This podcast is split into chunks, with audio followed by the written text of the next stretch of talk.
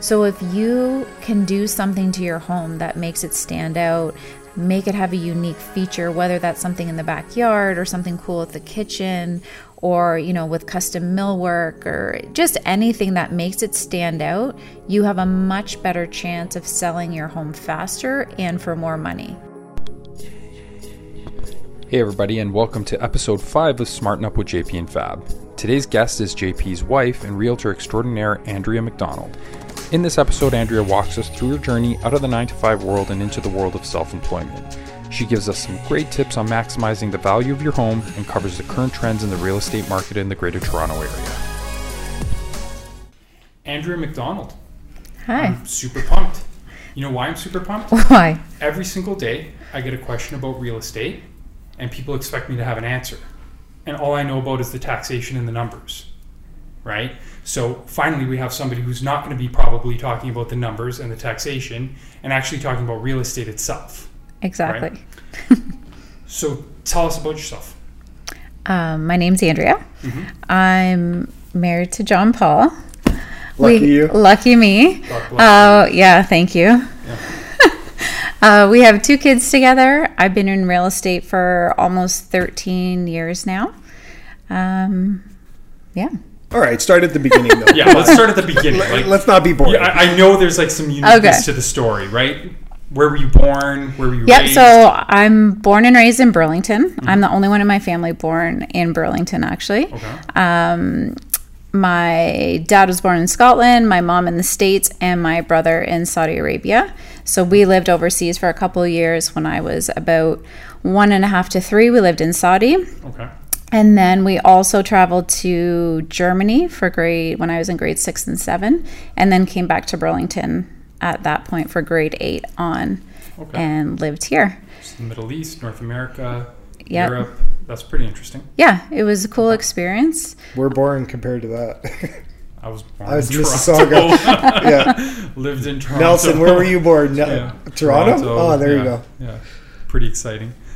Okay, so I mean, really, what we wanted to, we brought you on specifically today to talk about um, real estate, bringing your expertise on real estate market. Um, you know, with our practice, John Paul and I, we just consult on a ton of real estate, primarily from the taxation perspective, from the legal structuring perspective, and from the investment perspective. But um, you know, there's so much more to real estate than just that. And that's really what I wanted to ask you about. So, when did you get into real estate and what got you into real estate in the first place? Yeah, so I've been in real estate for I think it's 13 years in October. And originally I went to Ryerson for fashion communications. Out of school, I got hired at a company that uh, was like a footwear company. So we developed uh, footwear, produced it over in China, and then sold it to companies over here. It was a really small company. So I was there for a year and a half ish. And uh, I got let go. She And it- came home. She came home crying. I was like devastated. It was my first grown up job, um, and I got the axe. So What were you doing at that company? I was um, like a designer for kids footwear. So I was in charge of the the kids section of it, and then we like our clients was like at the at the time Sears, the Bay, Walmart, Right. um, and you'd put their logos and brands on it. Okay. Now, anyone who knows Andrea, I'm going to chirp Yeah, in. I mean, Andrea, how many pairs of shoes do you actually have? Not even on shelves, like in No, boxes. I don't know. So, go- like through high school and university, I worked at Guess, Aldo, Le Chateau, Nine West, Marciano, purely for discounts. Fifty percent off of shoes and clothes is like the best shoes, thing. And literally. every home that we've had, um, you know, there's a dedicated shoe room or shoe wall. So, you know, fashion and design have yeah. always been like a big part of my life. Um, and then at the time, I think you were more of the driving factor. Like when I got let go, I was also still bartending at the time. So I was fortunate that I had that income to kind of take the time to figure out what I was going to do. And realistically, looking at where that industry would have taken me over the next 10 years, I don't know if it would have been the best decision to stay there. So it's a blessing in disguise, I think, that that all happened.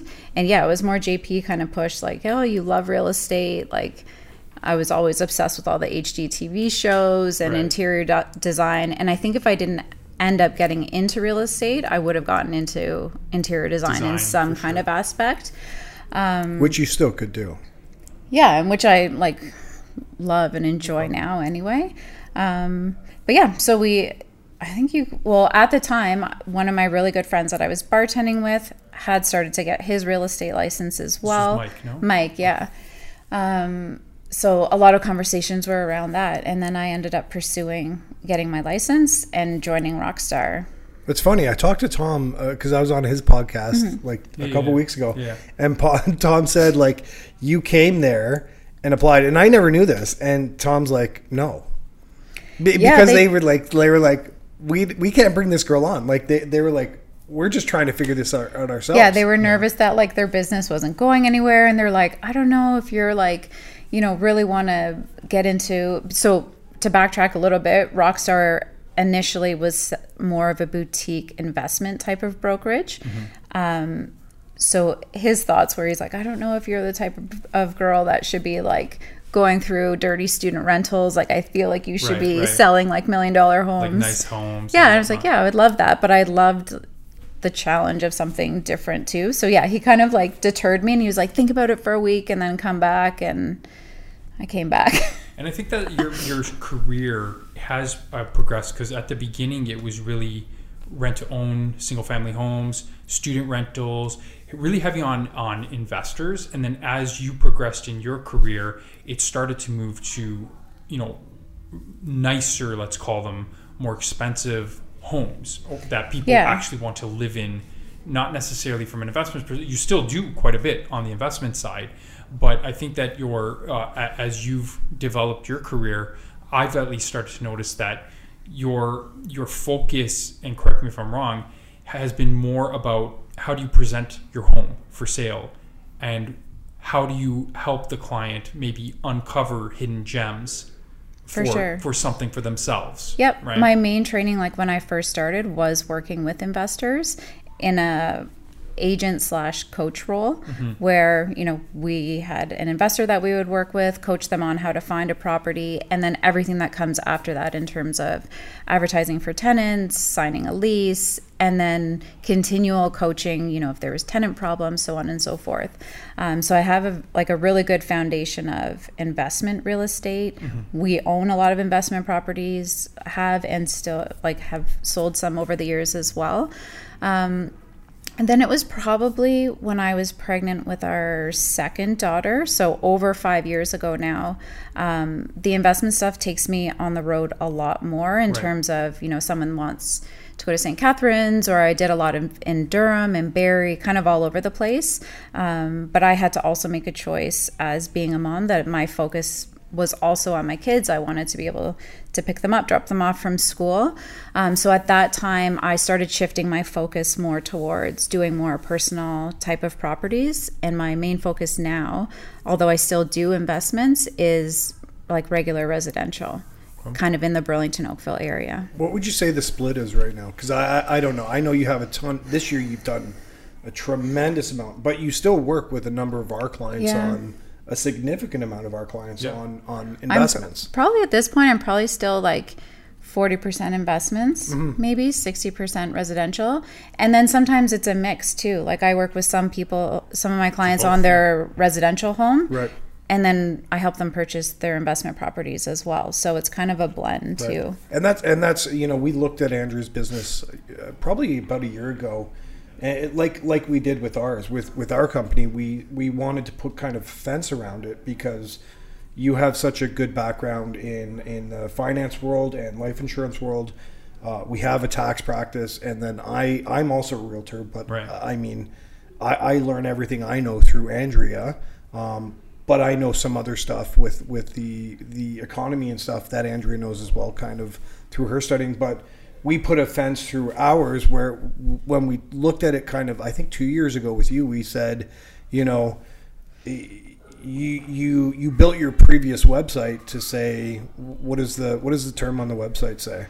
Invest wisely, live beautifully. Yeah, so that's I mean that is that is to me like a kind of a one stop and what you would look for for a client would be, you know, a client that wants to fully be with you. We're that's where you and I Right, right. are the same, right? Yeah, Yeah. But even though I have like a big background in investments, I didn't want to pigeonhole myself just into that or vice versa, right? Because I still think that I have a great deal of knowledge and value to bring to the table when it comes to investors, um, as well as for a personal home and all the the help and assistance I can do on that side. So.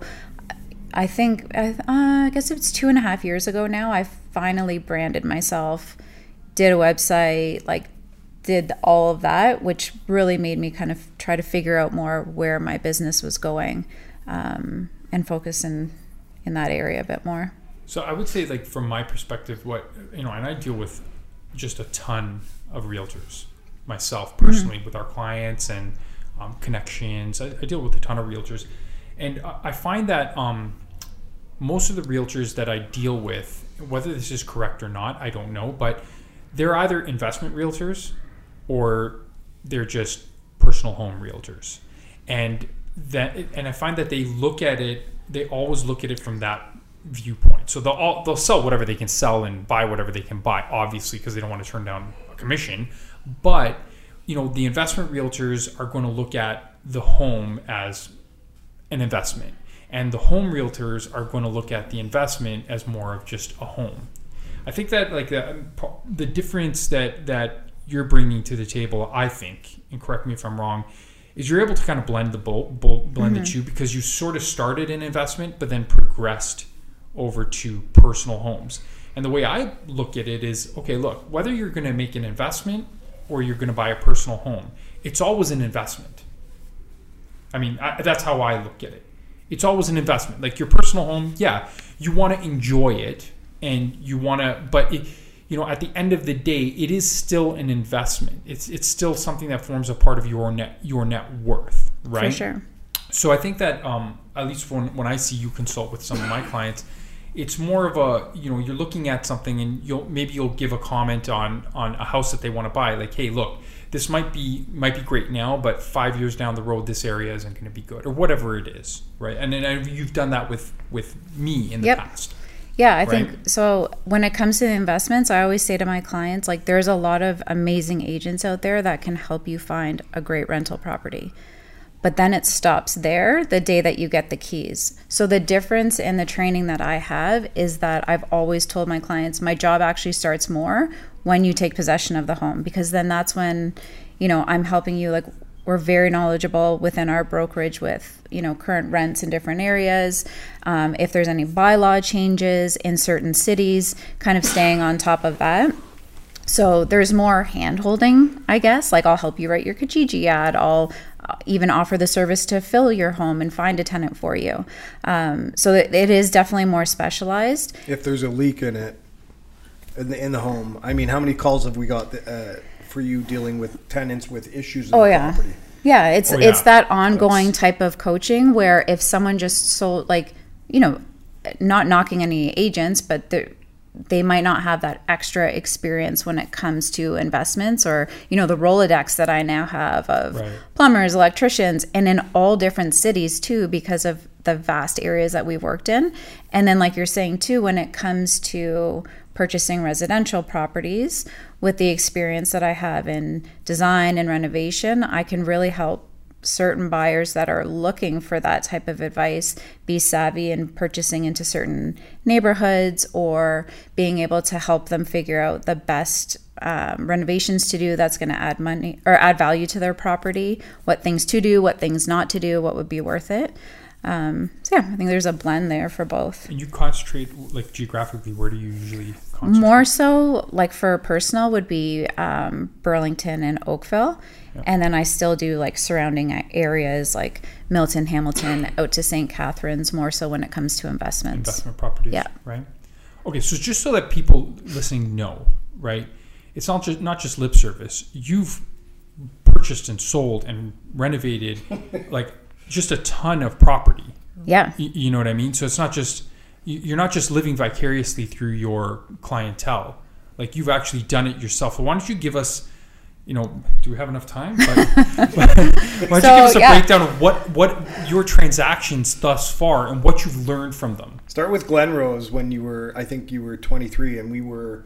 This is one of this is one of the very big things that I tell kids right now, like not kids but younger people, um, because if if I was starting out and I was 23, uh, I would be screwed um, because real estate is so high. But you know what you and I did, and we weren't married, and what went against like you know normal tr- family tradition.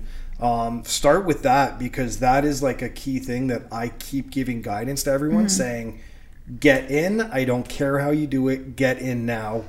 Yeah, we were so we were living in Toronto when we met. We were both living in separate condos at the time. Your lease was up. JP's lease was up. Fab took over one of your condos. Remember, I took over that that condo. Oh, on Richmond. The one I love that condo. That was that three. I forgot like a that. Tell them about the closet. No, it No, was a. It wa- no, it was the greatest. I was single. It was three Don't bedroom, and I closet. turned the whole third I bedroom meant into when a I woke up in the middle of the night. Oh no, we're not telling that story. Sorry, no, not telling that story. Um, so yeah, so before your lease was up, before you even moved in, we started looking for property to buy. We started looking in Toronto at first, realized we could not afford anything Yeah. other than a condo at that time. So then started looking in Oakville. We purchased a house before we even moved in together. Like physically, like we had This is obviously, the one in Oakville. yeah. Okay, so this is number one. Nelson, keep, keep So, count. but that was that was personal. So if we go through, I'll do a run through of personal properties. So personal property, we bought that one in Oakville. How much renovations did we do to that? We did like the we Is did the basement main fully? floor, the basement. I built the basement. I know. That Yeah, was you my built that the was like my, I will never do construction again, but like that was my tribute to I, I did everything. I ran wires. I did everything. My brother will say he did most of it, but he did like one percent, and that wall broke. Yeah. Um, but keep going. Yeah, we did like updates on the main floor, the flooring. We changed countertops. It was like our first experiment. Yeah. like getting into it. Then from there, we bought a house in Millcroft in Burlington. no, we bought a rental before that. Oh, I know, I mean, We're do Oh, personals personal first. Personal first. it keeps me more on track. Alright. So from there we went to the house in Millcroft and I remember when we saw when we first saw it, I was like, I think we only need to change the backsplash. Yeah, right. Do you remember that? Next thing that I walked into that thing, the freaking We- pool was gone. yeah, we Somebody gutted- Was right, like the, those. Oh, what is that? we gutted the whole main Yeah. floor, like took out a Built a wall, put in an 800 pound steel LVL to like, it was, so that was like our bigger project. We stayed there for five years. Both of our girls were born there. So that was a hard one to leave because there was more like emotional attachment there. Then we bought a house in Tyandaga. Um, that was hideous, but on a beautiful lot. nice lot. Yeah. It was beautiful. And then we did a six month renovation on that before we moved in. I loved That was it. a full gut. I, li- I liked that house. like if you was- that go, was Yeah, spectacular. that was a like the one. pictures like on my website, that's Pool that's our everything. house. Yeah. If, And I yeah, still- if that was if that was closer to us, like to the It's office, too far, stuff, yeah. we would have. It was beautiful. Yeah, we just didn't love the area. And then we were in there for maybe maybe two years. And, JP comes home one day and he's like, I think we should sell. And in my mind, I was like, "Oh my God, this guy is divorcing me! Like, what is happening?" And again, I we were- lit- we were going through a tough time. Yeah, and I was like, in my Well, mind, I was like, stressful, "Oh my right? gosh, this guy's gonna, we're gonna sell our house, we're gonna have nothing, and then he's gonna divorce me." but the pl- the whole theory behind that was we had a big mortgage on that property, and the banks wouldn't lend to us anymore in terms of investment properties. Okay, so you were like So- house poor. Yeah, like or like We we, couldn't invest, like we couldn't do any more investing, and we Yeah. we were done our renovation, and we were bored, and we always like to be doing Doing stuff. something. I, dude, it was like a movie for me. I would literally drive home, and and we had no money, and I would drive home stuck in traffic, and I felt Hating like I was sixty, and I'm like, I'm I'm gonna Hating pay this life. house off when Yeah. I'm when I'm seventy years old, and then I'm gonna be cool. Yeah, then you could buy another rental property. yeah. Maybe, yeah. And so then we sold that house, and we rented a place in Bronte Yeah. for less than two years, a little bit less than two years, um, and then in that time frame, did a lot of real estate investing. Built Then- this office. What? do- Yeah. built out this office like there was a lot then we purchased a lot that came up last july oh Right. no we bought a cottage first Uh, are we getting to the investment I don't know. yet? Or okay, well, I'll say to our house then. We Yeah. we bought the lot in Bronte, like literally one street up from where we were. Moved in this January, Okay. um, and then just this week we signed the contract to start a build. That will So start. that's four four personal homes yeah. owned, and now you're going to build. Now we're gonna build. Now you're going to build, which So then we get gonna move. So out again. We should, yeah, we should talk about that like throughout throughout the uh, yeah, for the process. episodes? Oh, yeah, for sure. I'm that, sure it'll like, be a lot of our interesting. Clients, a lot of our clients are. Well, interested Helder, in. Helder and them are coming on. Yeah. So, Yeah. So I've Yeah. I've worked with clients, help them purchase lots, eh, help To them with yeah. their architectural build. designs, and kind of been there through the process. So I've I've seen it, but I've not been through the stress of it actually us handing over the checks and Right, making right, all the right. decisions. So I mean, you've had some so significant excited though. renovations, and you built this place out. So now Yeah. quickly go through the investment. Now let's go. Yeah, let's go through the investments. so we bought our first investment property in Hamilton in 2009. That was about a year after we bought our first house. Yeah, because I started at Rockstar in 2008. Yep. So like 2000 October 2008. So sometime in 2009 we bought our first investment property on the Hamilton Mountain for 235,000. We had tenants in there for 7 years. Some same tenants. It was intended as a rent to own. They could never go forward with that. Yeah. We also purchased um, a rent to own in Oshawa where the people were amazing and they bought out after two or three years. We owned a joint venture with JP's brother in Ajax. Okay. That was intended as a rent to own as well. The lady never ended up buying, but she was there for maybe five years. We paid her, we made an agreement for her to leave. Got it, a few renovations done, sold that because uh, Liam was moving out west. Then I'm trying to think what was after that. We now have a duplex in Hamilton. Well, we did. Oh no, fir- we own after that. Sorry, we got a, a townhouse in Stoney Creek. Remember that one? no. Yeah. I stopped going. I st- I, at Yeah, some I would point I just- started saying, just I don't want to go to these anymore. Just buy them. Yeah. yeah So we had a, um that townhouse in Stoney Creek. We sold that one a couple years ago. Oh yeah, that's Yeah. right. Okay, Silvervine. Yeah. So we Rough closed, yeah. So those had all sold off, or like we sold off Silvervine in the process of when we sold our personal home in Tyandaga. And then since then, like as part of like purchasing more And- properties. And, and, this is this is where my my key moment came in was was I said I I thought this through and I said uh, we need to hit a certain amount of real estate because once I hit a certain amount of real estate, I look at it simple: four up, two down. I've talked to Fab about this, and if if if I can get to say ten million dollars in real estate, Mm-hmm. and I look at four up, two down, we're making six hundred grand net equity increase each year. So Yeah, over the long we run, just went yeah. we went balls to the wall and and what do we do? Yeah, we bought a duplex in Hamilton on the Hamilton Mountain. Um, we bought a new construction in Oakville. Pre-con Yeah, pre-construction district, which is at uh, Neyagawa and Dundas Mm-hmm. area. Then we bought a pre-construction in Toronto, the Well. this one scares me. Yeah. It was a big price tag. one, yeah. It's a two-bedroom. The ideal scenario for that one is if we can do like a high-end Airbnb, Airbnb, or even a high-end furnished rental. Yep. But then we, all, if it's an Airbnb, it might be cool because we could use it on the weekends. So we'll see. We'll see. We're hoping that certain things get delayed Don't tell as Ciara that. construction does. No, whatever the right answer is, that's Yeah, what we're doing with it. Yeah. Um, and then last year we bought a cottage. We bought the cottage. Yeah. And yeah.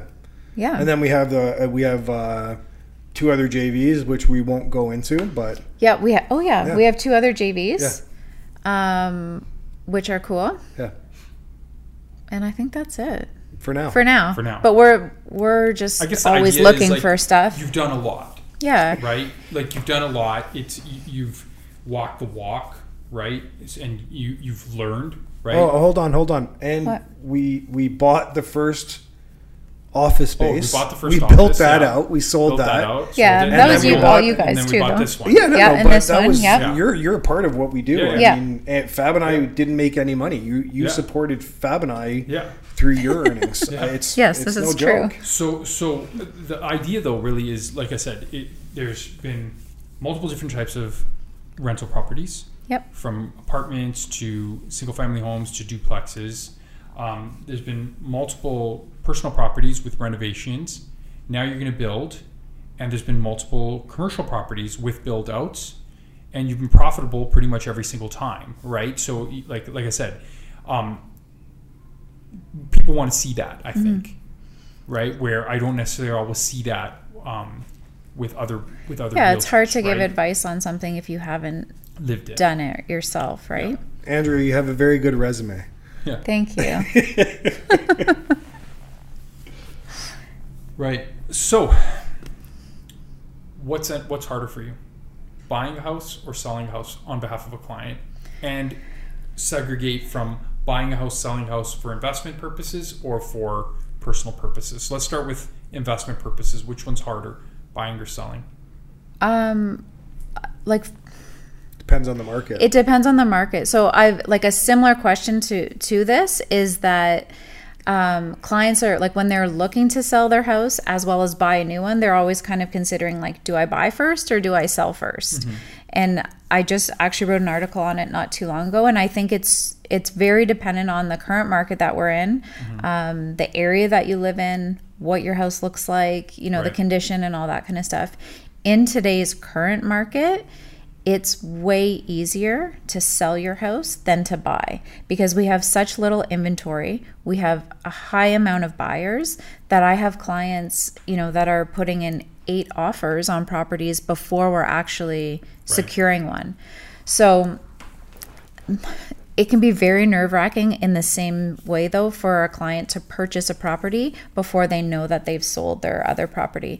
So, what we typically do in that scenario is all properties that I sell, I offer full staging, um, HD photos and video and stuff. So, I get my stager to go through ahead of time. Um, even if we're looking to sell three, four months from now, the stager goes through. They give a very detailed report in terms of, you know, you need to paint this color in this room, you need to remove this furniture, add, change these light fixtures to look like this, so that my clients can start their plan now.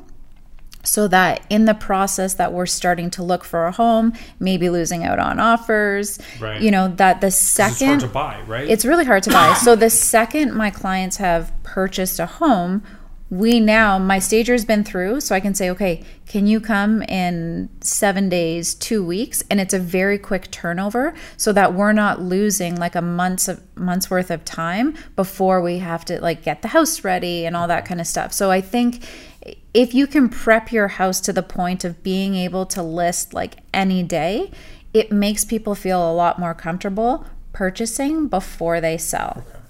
So let me let me sum that up for myself. Because we're in uh, basically we're in a seller's market where there's less there's less inventory, more demand. It's smarter, in your opinion, than to buy your target house, your personal target house, first, and then sell, and then sell. and then sell. And I look at it no matter what the market is, for me personally, I will always buy my house first because I never, if I'm moving, I'm moving for a reason. Like I'm either moving for an opportunity, mm-hmm. for a house that I love. I never want to feel that I have 30 days to figure out my next move. And that's stressful on the opposite end too. That if someone has already sold their house, now they're in this time crunch of, oh my God, I need to find something, I need to buy it. So it might not be the ideal house that they want. Um, That- then that's right, like in the flip. Because when I was thinking of it, of it first, not being a realtor and not having, you know, I've bought and sold a couple houses, but it's not like I'm super experienced in it. I would be more inclined to think that I would sell my house first, know that I have the money, Yep. You're and risk then, adverse. and then go look, and then go look. But Yeah. but it sounds like then you're what you're going to compromise on your purchase then. And it depends Right. on the client too, because I've I've had some clients this year specifically that have wanted to sell their house first for that reason. So because the market has been so crazy this year, and you can potentially, depending what you list for, you're maybe selling it for 150 more. Clients want to know what they actually have to play with. Okay. So as long as they understand that maybe if we, you know, the, the if the timing doesn't match up, Right. they're a- accommodating to like rent somewhere short term for a few weeks if you know if they're out of their house before the next one closes and that kind of stuff it just it depends on the client a lot too and what their comfort level is Okay. And now let's flip over to um, investment properties, right?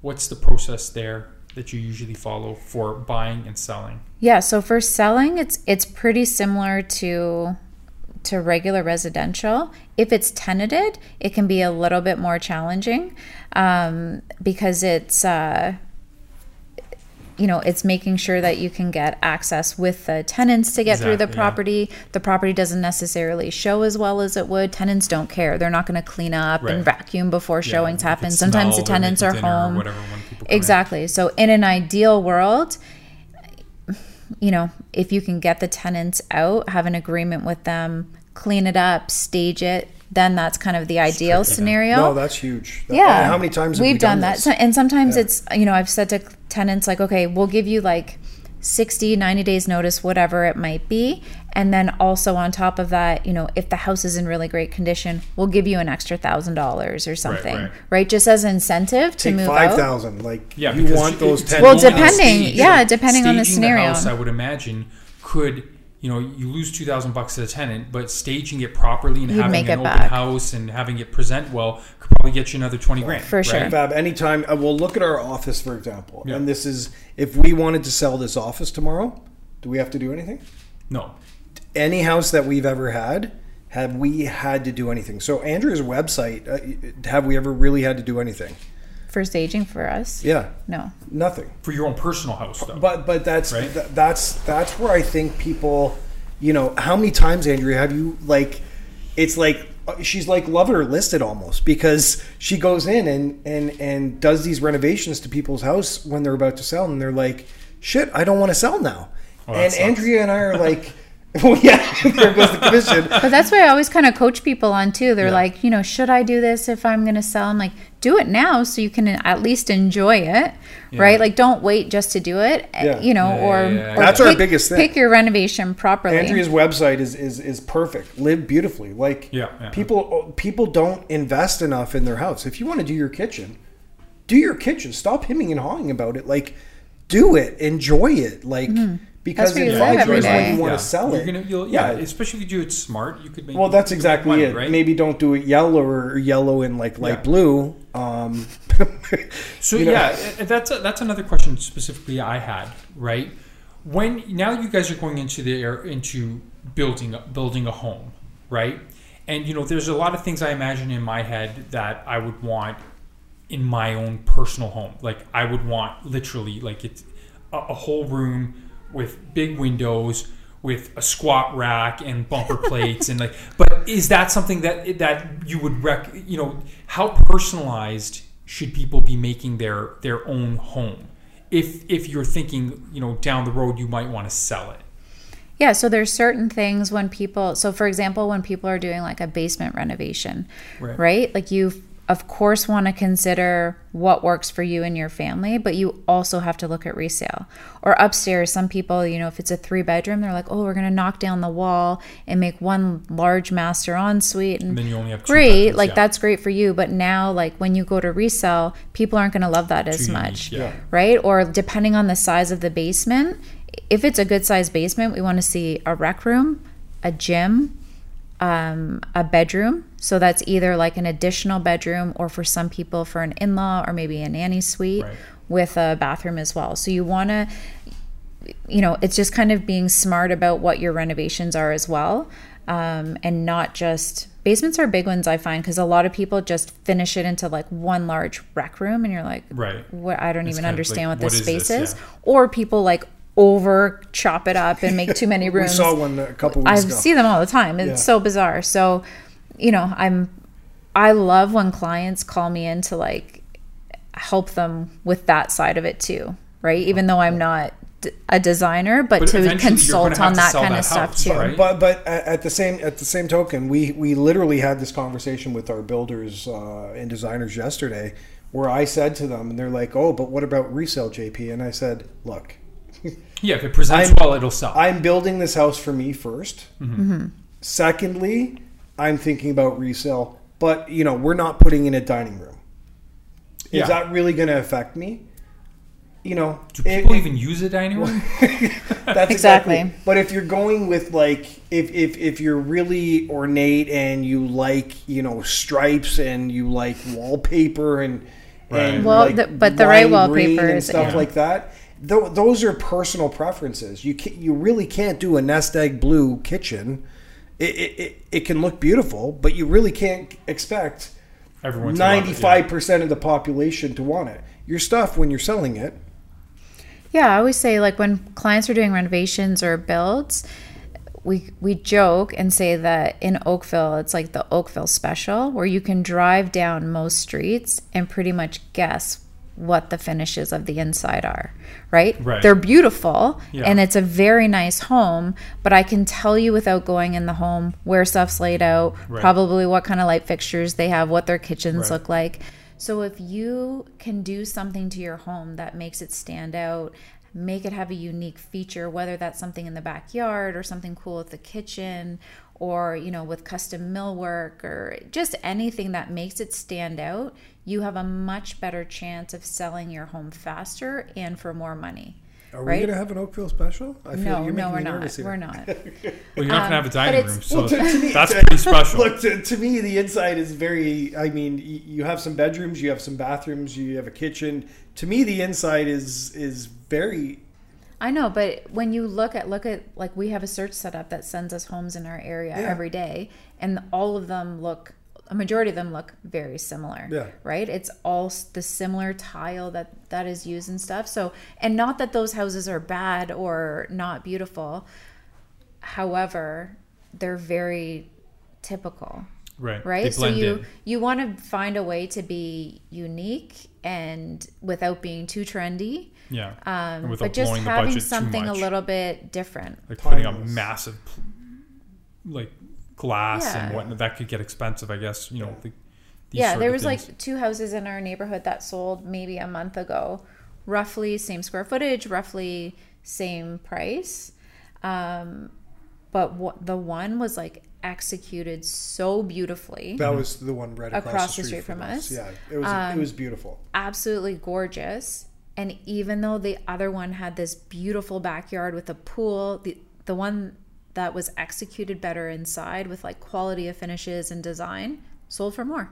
Okay. Even though you would feel that There's because well they put a lot stuff, of yeah. money into Yeah. that backyard for sure. Yeah. And the one without sold for more because it was it was gorgeous. No, it was Right? yeah, so it's yeah. it's just those and it doesn't But to me, we're that's not- an Oakville special, no? no. Oh, I would. But say we're not also all same. talking necessarily always on a grand scale. Like I know we're mentioning custom homes right now, Mm-hmm. but it could be in any home in just the backsplash tile that you pick out or the faucet that you pick out. Like it can just be the smallest things to make your house stand apart from all the others because in a lot of these new developments, you know, people pick the builder choices and Mm-hmm. then they're kind of there for 5 to 10 years.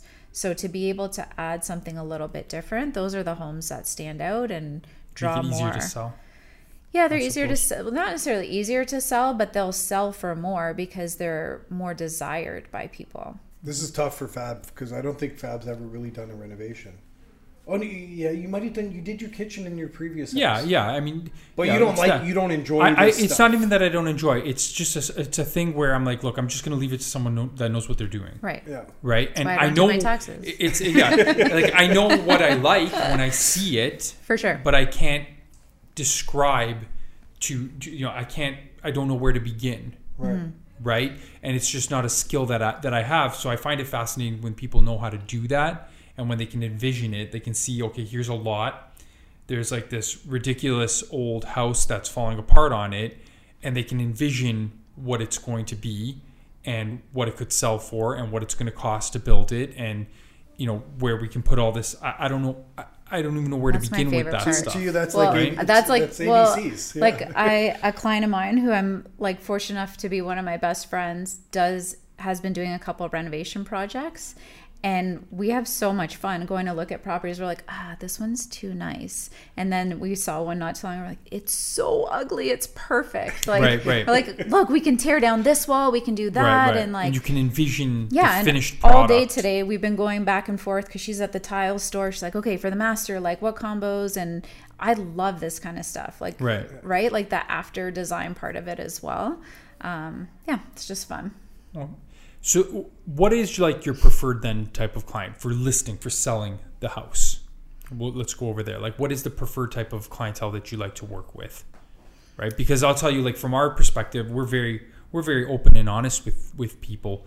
You know, there's certain types of clients that we like to work with, and if we don't like to work with clients, we don't take them on because I think that affects our business when we're working with people we don't like to work with. For sure. Right. Um, I just I like nice people. I like kind people. um, I people who are open to suggestions as well. Doing stuff to someone's home to prepare it to sell can be very and I find sometimes People get when- insulted because yeah, oh, and it and it's yeah. not meant to be an insult and I try to prep people in the process of well as well. And a lot of people take it very well. I find sometimes if it's like older clientele, they they do take it a little bit more personally. So like, "Oh, it's my nice stuff." I'm like, "It's beautiful and it's like so nice for your 30 years ago, family." yeah. Maybe 30 years ago. Yeah. However, you know, and but I also explain even when stagers come in, they're going to put a chair in like a weird angle. They're maybe not going to put as much furniture in as you would if you actually live, live, there. yeah. Or like that chair faces the wall when it should actually face the TV. However, for photos, it looks amazing. You know, when people Right. walk into the house, it makes the space look bigger. Um, so for people who are really open to that, it makes my life easier. Like a couple of my past clients are like, yeah, we'll store anything. If you want everything in the house gone, we'll do that. Right. So it's nice kind of having that flexibility or when people are just open to it in general in terms of when someone comes through and they're like, "Hey, paint your wall this color." And it's maybe a color that they would never choose right. right and they you know they just have to be open to it that it's you know not for them to live with we're only doing it to sell Right. because it's going to appeal to more people So it's more, more about people than because there's a bunch of different ways to run a, a real estate practice, right? It's you concentrate on smaller, like a smaller number of clientele, give them more attention, and they're higher ticket clientele, or you just list everything and anything that comes your way, mm-hmm. right? And both both strategies, I've seen success, like vast success from realtors in both strategies, right? So. I'm saying then for your strategy, it's more okay. Take my hand and let me walk you through it, and just trust me. Yeah, sure. I mean, do you want to sell a house that looks bad? no Yeah. so i i'm Okay. like when it comes to listings for me i feel you only get one first impression. Right. right? Because you know especially even right now with with covid or how things have gone more virtual and on, online people are looking at photos way more. They're looking at you know your your videos and your reels of the property if it does not look perfect they're going to look at something else Right. right and like that's It has a to be attractive right away one online, hundred right? percent, and like you can't then two weeks later be like, okay, now we're gonna do new photos that Right. look better, or try staging something different. Um, so I, you know, to me, that's part of the enjoyment of listing homes is, you know, putting this beautiful package on the market uh, that looks amazing. Okay. So it's more of like a differentiation strategy where it's like if it's not a home that you would want it, you would have want to live in at some stage in your life because like you know at maybe now at this stage in your life you can afford more than in your 20s but if somebody comes to you in their 20s with a listing you know Yeah, you want to be able like- to put it together saying hey look i'm proud to sell this house Sure, I do everything from Right. like condos. I have I'm selling one of my clients' parents' home not not too Right. um, long from now. That's like a co-op pricing, um, you know, up to like over the millions. So there's like a wide range of types of properties that I do. But you won't you won't turn down people. Of course you, not. You prefer to work with people, but I mean not. I would say like more my t- my target or what Yeah. what I what ends up attracting to me are families. You know, a house right? Like that's really someone's run down. like yeah a house. Sorry, can I? Yeah, A yeah. house that's really run down. You know, Andrea. Andrea's like the best. I couldn't. I'm a realtor and I can't do her job, because Well, I would walk you have in. your license. I don't know if I'm I'd a say realtor, you're a realtor. okay? You got your license when You I was on that leave, so you, You wrote could the go do exam. stuff I'm a for me. realtor. You wrote the exam. Yeah. What's the right terminology? Realtor, salesperson. Like I think it's like I real don't know, estate sales representative Oh, sales rep. or I'm a I don't real know. estate There's sales pe- representative.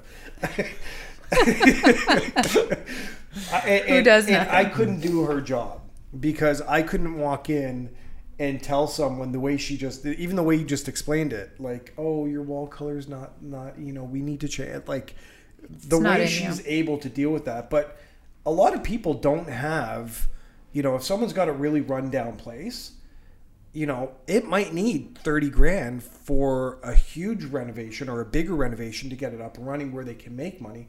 People don't have that. Because a lot of people don't have that. Access which to is that also capital, yeah. fine like to sell your house you don't necessarily have to spend a lot of money you know sometimes clients don't even have to paint right it's more me spending the money on the staging and Right, stuff like right, right. that and then depending on the the suggestions that we give i kind of go through it and say sure if you did this you know it would help Right. but it's not going to make or break the sale either um, and then in properties that it's not always worth putting that 30,000 in, right? Especially in today's market. Yeah, if it's going to be a either. tear down, you're selling the lot. Yeah, but a lot right? of people even like, you know, even if the kitchen's really dated or something or the flooring's dated, Yeah.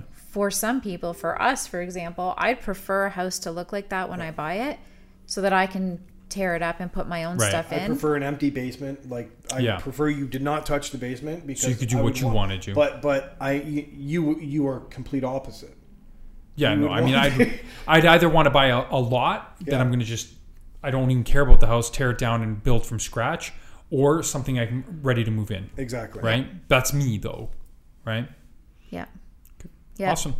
I find a lot of people these days now will pay more for homes that are done Yeah. because I think with the cost of building supplies, how long wait times are to get construction, of- and like if you think about it, for what what housing prices are these days, people are spending a million plus on homes that you can't even fathom are selling for. Like when you think of what a million dollar dollar yeah. house used to be, like lifestyles of the rich and famous, yeah. like it is not that anymore. Yeah, you're buying a shack. So when someone is buying a home for that much money, they've got a huge down payment. They don't. Most people now don't have an extra hundred grand to then put into a renovation. So when clients are looking for a home as well, we try to factor that in as well. Where it's like, is it worth maybe going up fifty thousand in your budget? And you just pay go for in. that Yeah. in your mortgage over 30 years versus realistically that renovation is probably going to cost you more than 50 before it's all said and done the inconvenience all of that so it's weighing out those options too It's case by case then. yeah, Yeah. I mean, there's just so much to think about, right? And like I said, we get, que- I, I personally get questions every single day, like every work day from a client about real estate. And I always have answers, but it's never about this kind of stuff. And I don't even know what to think about 1st when it comes to this sort of stuff. So yeah, Right. for, for for people that are listing right now, I mean, what would you say to them? I mean, there's there's staging. yeah What what else is there? like in terms of getting your home prepped Yeah. Yeah, so we bring the stager through for the consult. They may say you need to have some rooms painted. They may have you declutter some rooms, maybe move some furniture out into storage. Um, you know, that's kind of it. So there's so end. there's there's staging. Is, is there anything else that people looking at like people d- b- just deciding because you, you get interviewed uh, between other realtors sometimes. yeah, for sure. You go for like So, I listing mean, presentations. Why why would someone choose you over someone else? Like what what is the distincting factors there? So I think a lot of agents don't do things like staging um, because it is an additional out of pocket cost. And it's not something I've always done. Like when I first started out, that was a big deal to me to have to pay like thousands of dollars in staging. Right. Um, but I feel that that it works better with my brand now. Um, in terms of the type of product that I want to stand behind and I want to sell. Um, so yeah, I think a, a lot has to do with how you plan to present the house. I'm also not super salesy, as you know, which in some areas probably isn't the best. but I'm really there to help my clients the best that I can. So I, you know, I find I typically have really good relationships with all my clients. We hug when we're allowed to.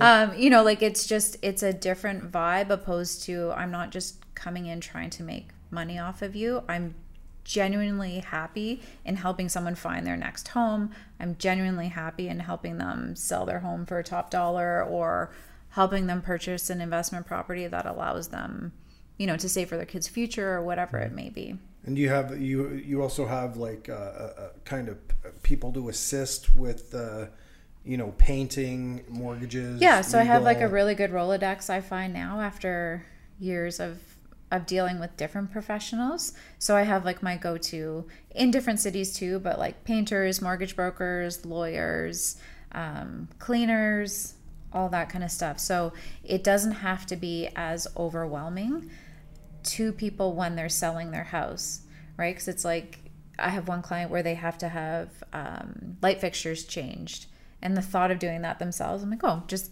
call this guy. He's going to come over. He'll Right. do it. So then it just eases the process of it not feeling as overwhelming because you have people helping you through that whole whole process. Perfect. yeah That was a good intro. yeah. And your Good husband.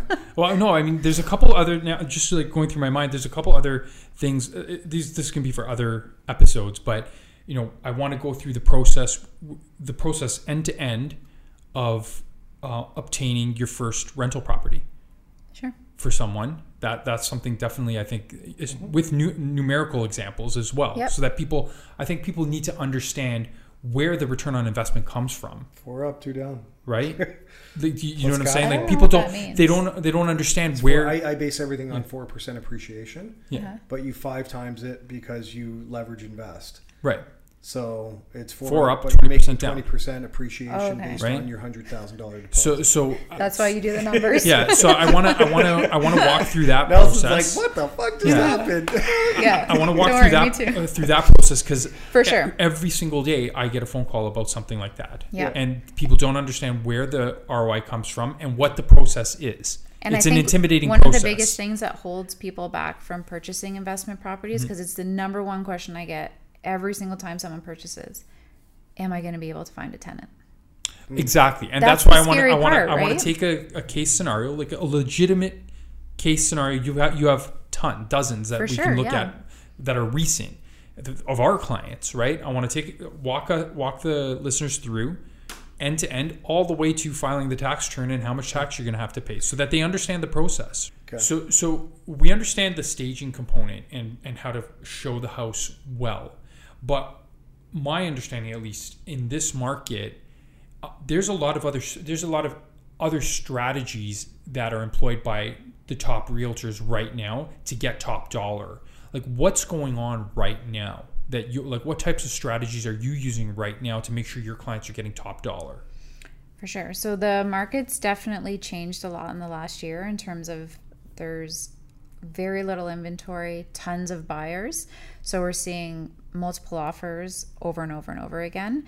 Some very basic things when it comes to listing is I always list my properties on a Thursday because it gives you a day or so for it to hit all the public Right. like realtor.ca. Um, it gets distributed to people that have email searches set up. right.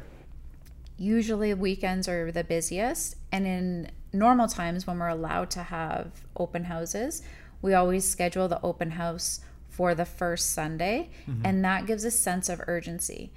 The funny thing is, is that there's some stat that like 2% of sales happen because of the open house. Right. So, but it's just this perception. And I get it from clients too. They're like, oh, can we go see this house? We know that there's an open house on Sunday. We don't want it to sell before then. So, if you can do that in the first few days, it helps with that, like with people wanting to get out there quickly. Um, and then right now, you have to be so strategic in the way that you're pricing a home. So, in a normal market, I like to price homes at market value, Yep. maybe a little bit higher, so then you leave some wiggle room. Because almost every single home right now that is coming on the market is ending up in multiple offers and is holding offers, you have to list for less than what the house next door sold for or the perception is that since you so I'll give you an example there's townhouses in one area that I do a lot in that they're or sorry semis they're listing for about 899 Okay. And they're selling for a million fifty Yeah. this has happened to say like 8 of them Okay. so you should be able to list it for like a million sixty and then plan to get a million fifty. If I actually listed that town that semi for a million sixty, we would get way less showings and probably no offers, even if we weren't saying that we were holding offers, because the perception is that everything is selling over list price. So this property is going to go way higher than it than we can So afford it's all or human what it's worth. psychology then. Mm-hmm. It's so Like, weird. It's so the urgency. yeah, we would have Yeah. to list for that eight ninety nine hold offers. So again, typically you're listing on a Thursday right now, holding offers until Monday, maybe Tuesday. And holding offers means don't you're not allowed to make an offer until Exactly. Until the like specified day and time.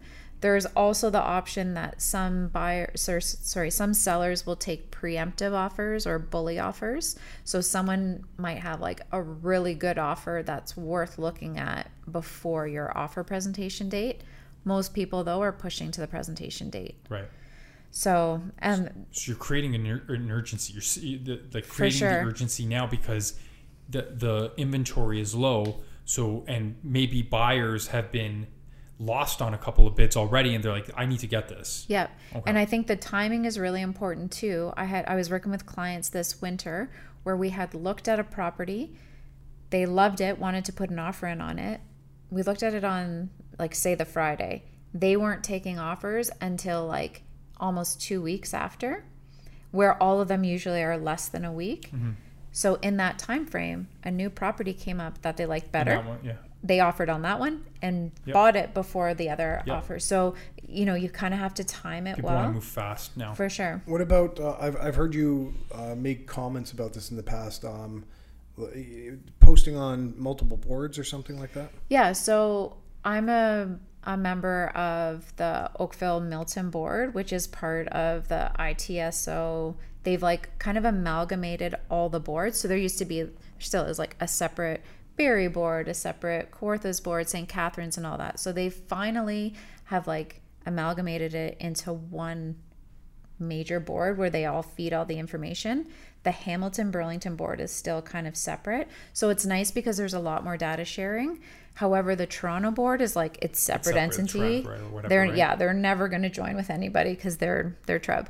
So I find it very valuable that I'm a member of both the Oakville board as well as the Toronto board to get the double listings Mm-hmm. because there used to be a sharing agreement the rules change all the time, but there used to be a sharing agreement where like the Oakville properties you could see on Treb, but if I'm posting something in Burlington, people on Treb aren't necessarily going to see it. So I think it's, you know, and since we have a lot of people right now moving from the city, moving from Mississauga, they don't want to be downtown in condos, moving to areas like Burlington and Oakville, I think it's very important to post on both. And sometimes you'll see the opposite where a Toronto agent is listing a home in Burlington. Right. And my clients will be like, oh, we saw this listing on realtor.ca. Yeah, and then I'm Toronto. looking for it and they've only posted it on the Toronto board. So if I don't have my searches set up for both, and it's it's bad because it's a disservice to like Right. their clients as well. And even if you don't want to be a member of both boards, you can pay for an interboard listing. That's like 60 or 80 dollars. So if you're listing with someone that's not an in-town agent, just make sure that they have the listing on on multiple boards. That at least it's on the the home city board. Yeah.